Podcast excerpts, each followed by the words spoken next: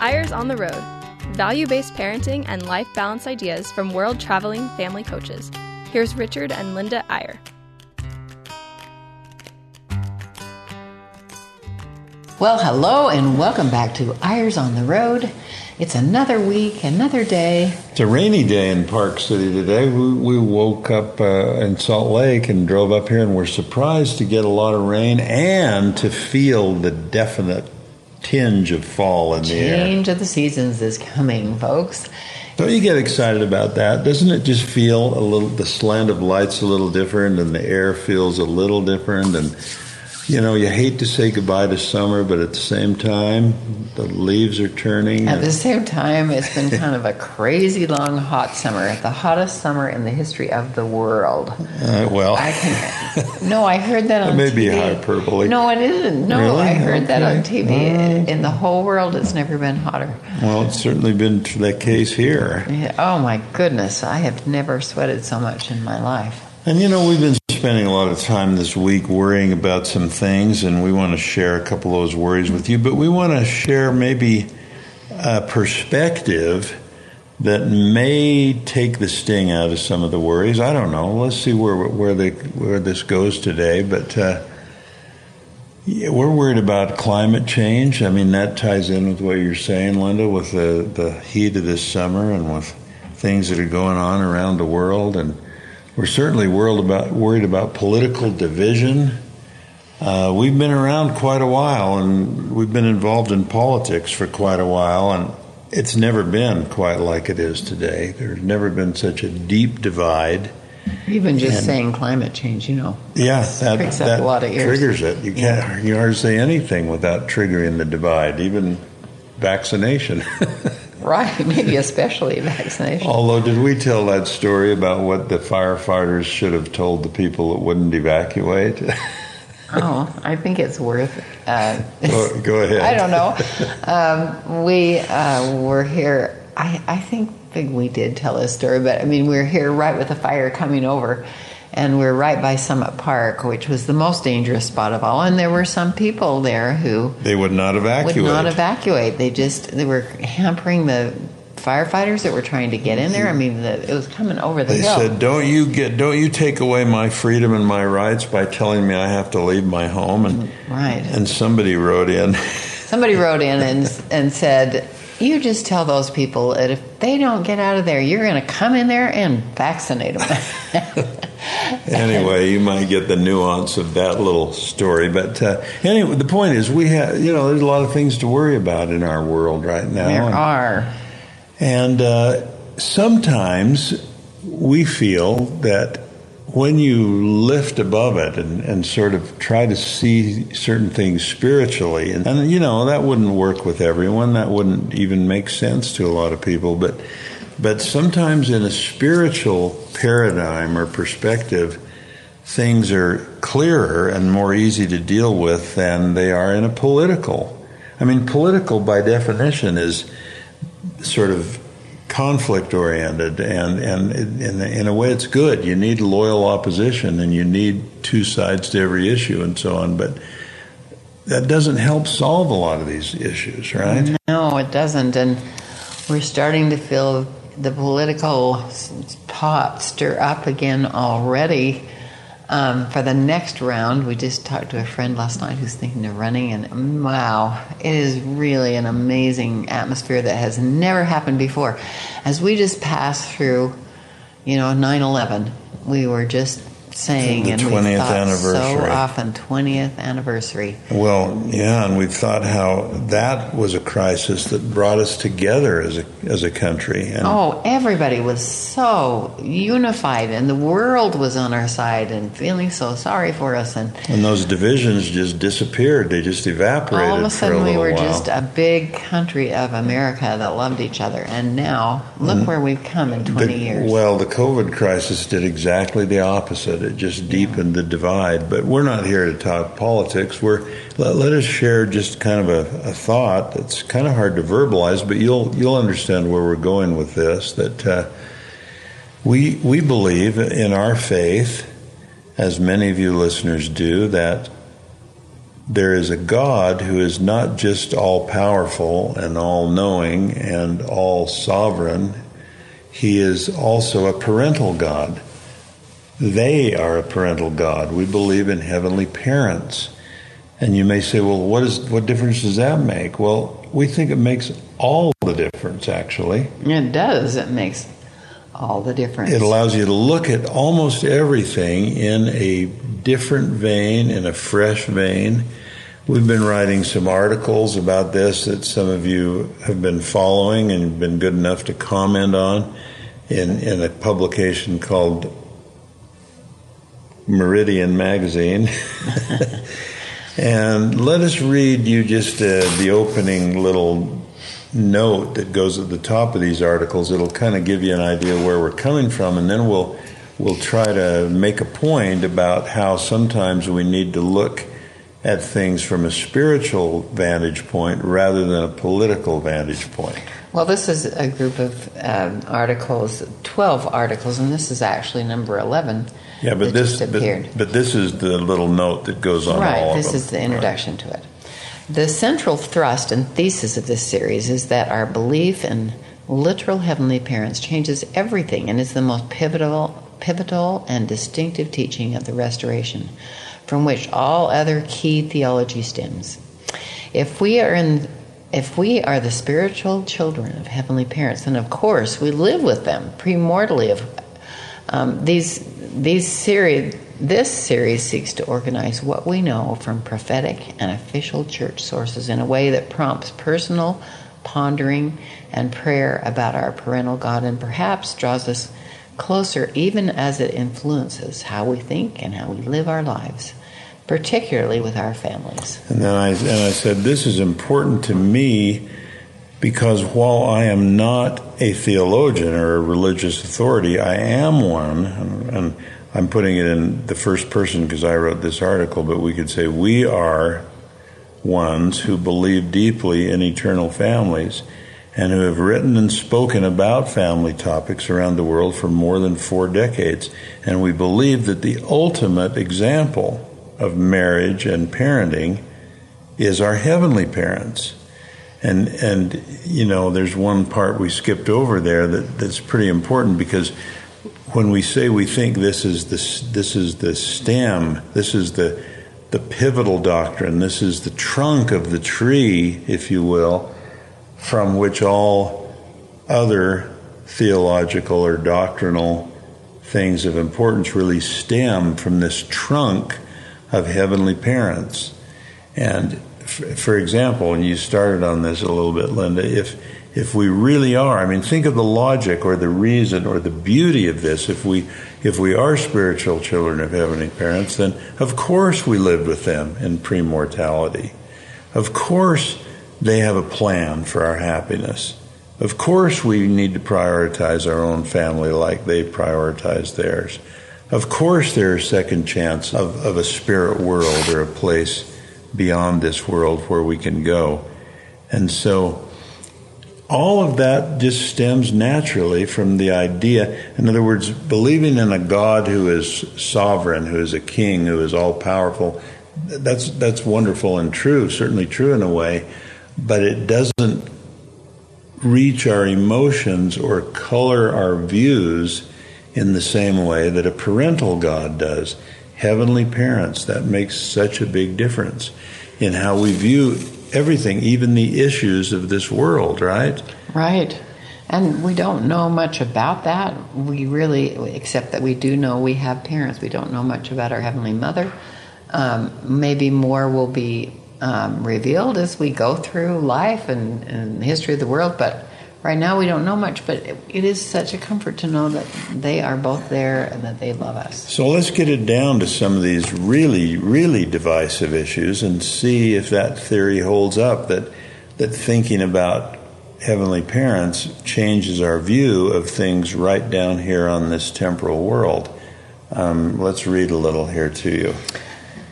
So um, these are questions that have been asked to us. Why is your church so pro life and anti choice? How come your family proclamation makes such a big deal about gender? Why are you against gay marriage? I, I think Well, and the problem the problem is, Linda, these questions often come with a degree of animosity and maybe a tinge of distrust. It's like people are what people are really asking us is, how can you be so unprogressive? How how can you be so old fashioned? How can you be so politically incorrect? And, and sometimes even how can you be so unloving? Because you know, to someone that has a different paradigm, some of these these teachings on, on gender or on or on uh, the roles of men and women or on um, uh, whether marriage should be between a man and a woman, they, can sound exclusive and sort of rigid and sort of uncaring and intolerant and unloving. Well, but I think that, I mean, there is not just a hard line there. There are some caveats for um, abortion. There are some caveats for, well, obviously there, there are people who um, deal with gender in a very different way, and I, I think it's not a hard line. Well, let, let's read a little further here. Trying to deal with these questions and not have them negatively affect our relationships can be impossible when they are thought of as political positions or social issues. Only when others understand at least a little about our theology, about the eternal doctrines we believe, can we hope that they'll be able to accept and perhaps begin to understand why we feel as we do. And the key doctrine they and we have to understand is that we believe in a parental God. Again, to, to stress a, a beautiful statement made by a member of the first presidency of our church. And we've come back to this little quote over and over in this series. It's so pithy, it's so to the point. And what President Oaks said was this Our theology begins with heavenly parents. Our highest aspiration is to be like them. Now that that is that's two little sentences, but that is a mindful. that is a lot of, of a lot to think about. The, the fact that we believe that we are literally the spirit children of a heavenly mother and a heavenly father. Now that begins to color everything. That begins to suggest, and, and then when you add the others, and, and, and I love how he says that, our theology begins with belief in a heavenly mother and heavenly father. That, that's the beginning. That's the point from which we say, therefore we believe in a premortal life. Therefore we believe in a spirit world after this life where where all things are equalized, where people that didn't get a chance to experience certain things, particularly family things on this earth, will still have that chance. That that's and, and you as a parent, if you're a listener who's a parent, you can begin, and this sounds audacious, but you can begin to almost understand God by uh, by realizing that they are parents too, and that they think about us the way we think of our children.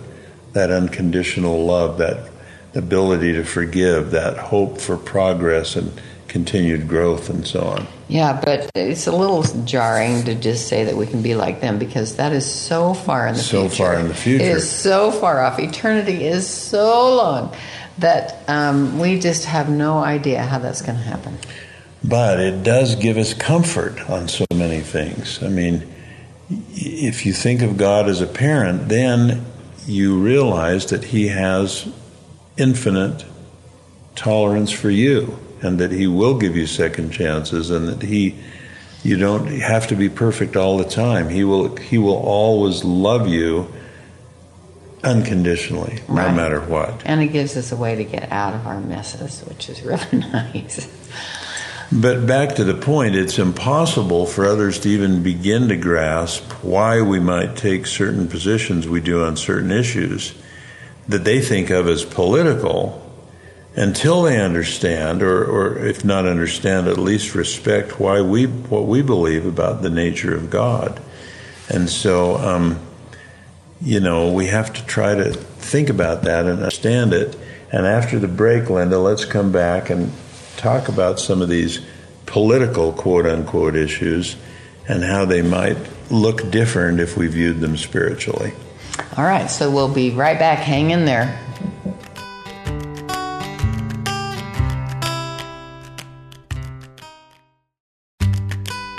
Welcome back to Eyres on the Road. Here's Richard and Linda Eyre. And we're back. Thanks for staying with us.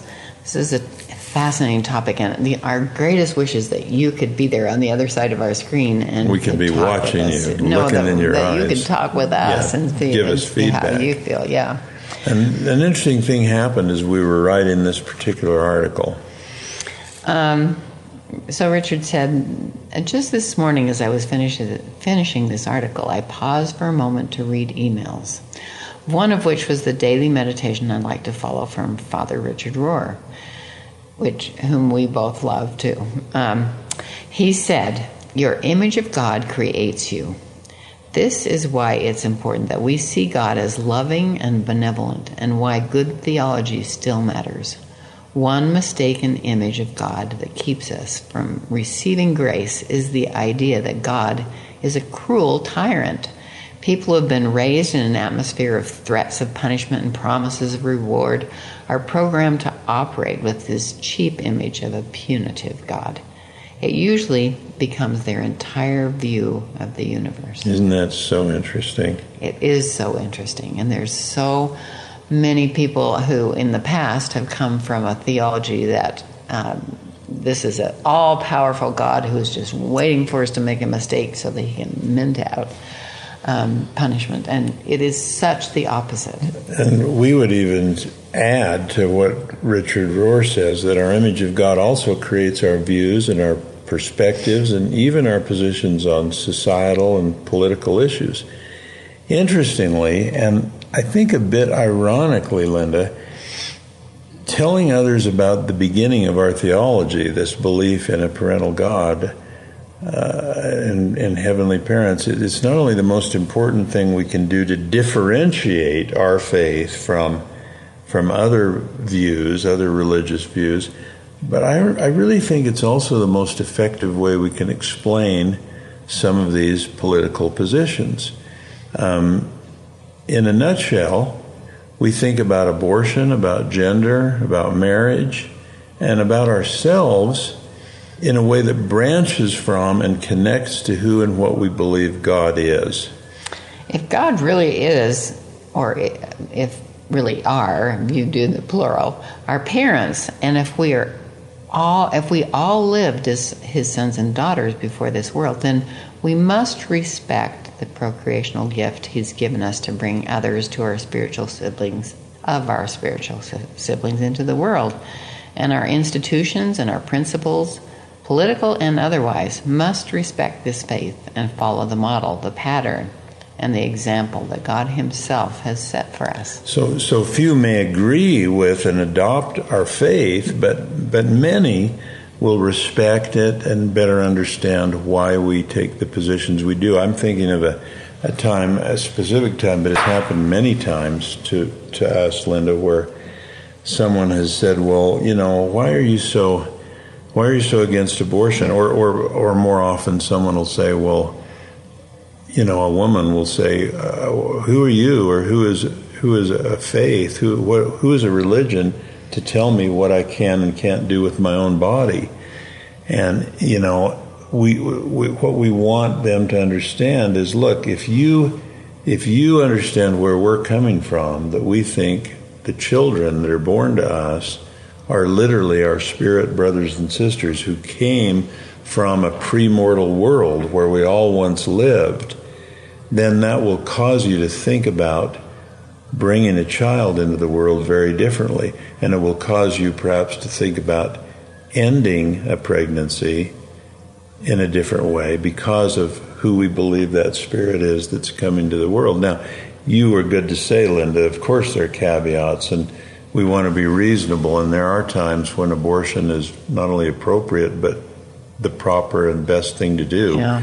But but Yeah. as a general rule, how would you how would you expect I've said this to people, how how would you expect me not to be pro life when I believe that these are spirit siblings of ours coming from the same place we used to live with our heavenly parents. People may roll their eyes and say, "Wow, that's a lot to handle. That's what you believe. That's crazy. That's something I've never thought of before.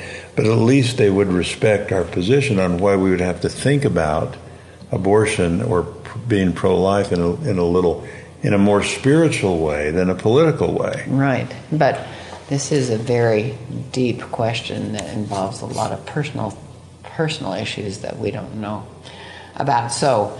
Um, well, think, think about it as a parent, though, for a minute. Think about something we call tough love. You know, uh, most parents understand the concept of tough love, wherein we love our children completely and unconditionally, but are motivated by that love to set strict boundaries and to lay down guidelines and to expect a certain level of obedience and respect. Isn't that what all parents do? All conscientious parents, they love their kids unconditionally, but they, they want them to they, they want them to do what will make them happy, and so they set standards and rules and laws and which is one of the biggest yeah. problems in our families today. I was right. just talking with a friend this week at breakfast, yesterday actually, saying the biggest problem that these parents have with this beautiful family is that the children are so naughty. I mean, adult children yeah. are still yeah, expecting they things. They they are really uh, they weren't raised with parents. tough love. They were not raised with tough love, with parameters, with responsibilities, and and these are church members and it really is creating havoc for them later in their life. Absolutely. So, so think of that. In, in, in other words, we, we love each of our children fully as parents and deeply, but we do not always love what they do. Let's be honest. We we draw on our own experience and wisdom. We try to ask them to do what we think will ultimately make them happy, and we try to dissuade them from any behavior that we think will bring unhappiness and limit their progress and potential. That's just what a parent does. And so, said another way, we differentiate between who we love and what we condone. Just because we love our child doesn't mean we condone everything they do. And, and, and Christ, of course, is the ultimate example of that, of loving everyone, but, but being firm about what they should and shouldn't do. Right. And, and, which leads us to this this talk that Elder Jeffrey Holland of our church gave recently at BYU, and I think he was simply trying to explain that that that we have to differentiate between who we love and what we do. And yet he got a lot of criticism for it because he used some metaphors that people didn't like, and many thought that he was uh, that, that, it was a talk that was that was uh, discriminatory, uh, particularly toward uh, gay people, and, and I don't think it was because we know Elder Holland and we know how much he loves everyone.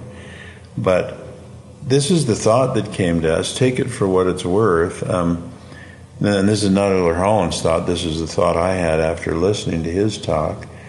Uh, I said this perhaps the second best answer to the question of why we define marriage as between a man and a woman, the second best explanation or answer for that would be because that is what we believe God tells us through his prophets. But the first best answer, think about this differentiation. The first best answer may be because that is what we believe God is. It's not just He tells us marriage is between a man and a woman, He is our Heavenly Father and our Heavenly Mother. He is telling us to follow who He is. Your pronoun is a little confusing. Yeah. He is our Father and, and our Mother. Yeah. They are yeah. our Father and Mother. Um, oh, it's so, it's going to be so interesting, don't you think? when we get on the other side? Do you think we'll figure it out right away? Or is it still going to take eternities to figure out how all this fits together? Because it's so confusing and there's so many good people with really strong opinions um, otherwise. Well, and we have this beautiful thing in our church called the Proclamation on the Family. I think it's 25 years old now, isn't it, Linda? Yeah, 20 years. I think we just 20 passed or the 20 25 years. years old. And uh, and and we're getting a lot of criticism for it now because people who read it in a political way again that's the point if they read it politically they can say whoa this document is homophobic or this document is xenophobic or this document is sexist but it's because they're not looking at it in a spiritual vein. Um, Richard writes Belief in God as the heavenly parents of all spirits, both here and in the premortal life, also helps with explaining other positions which, outside of this paradigm, can seem narrow and judgmental. I remember one sincere acquaintance who knew very little about the church, and he'd read he'd read this document, and uh, you know he just he just didn't understand it. He just didn't get it, and uh, I was trying. Um, well, let me just say it this way: I, I've loved this document for 20 years, and and I find it remarkable how the things it advocates have been backed up by data. I mean, it basically, uh, what the proclamation is saying is this is the best way to live, this family centered sort of lifestyle. And, and now we live 20 years later, and we know societally, children who are fortunate enough to be raised by both their parents achieve more educationally and professionally. They're less likely to suffer a whole host of problems. They're more likely to have successful marriages and families of their own. Economically, married persons uh, statistically produce more, earn more, and save more. Culturally, in public opinion polls, intact families report more satisfaction, less anxiety, less depression.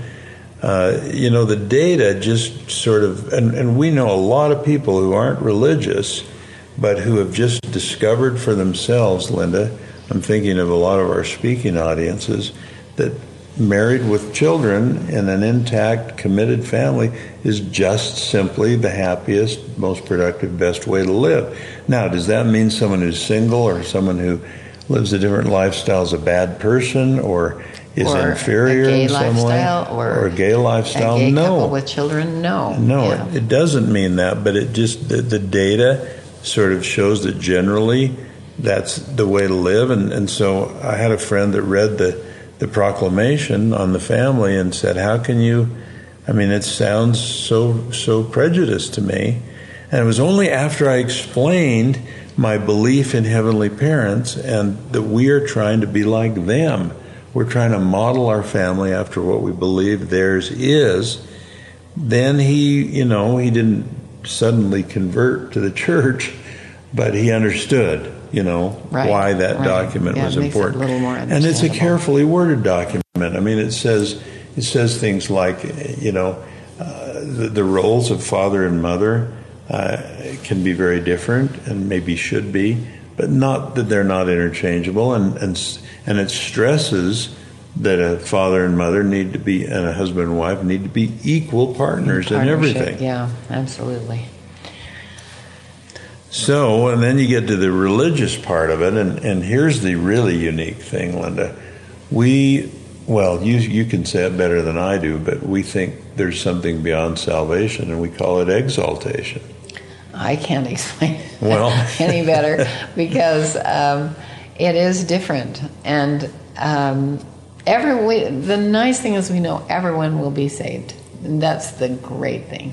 But if going beyond that, we can become exalted. This unique belief we have, and, and exaltation's our word. It doesn't occur in other religious theology, but exaltation, returning to God and being a little more like Him. And maybe that's where I want to end, Linda, and then you have the last word that we say, well, why did we come to earth from a premortal life? Well, to become more like our parent, more like God. How do we become more like God? Well, the best answer, I think, to that question is when we become parents, we begin to understand a little bit better the parental love that God has for us. Absolutely. It's a great puzzle, but it's kind of fun to contemplate. Thanks for hanging with us today. We appreciate you so much, and we hope to see you again next time on Eyres on the Road. Bye bye.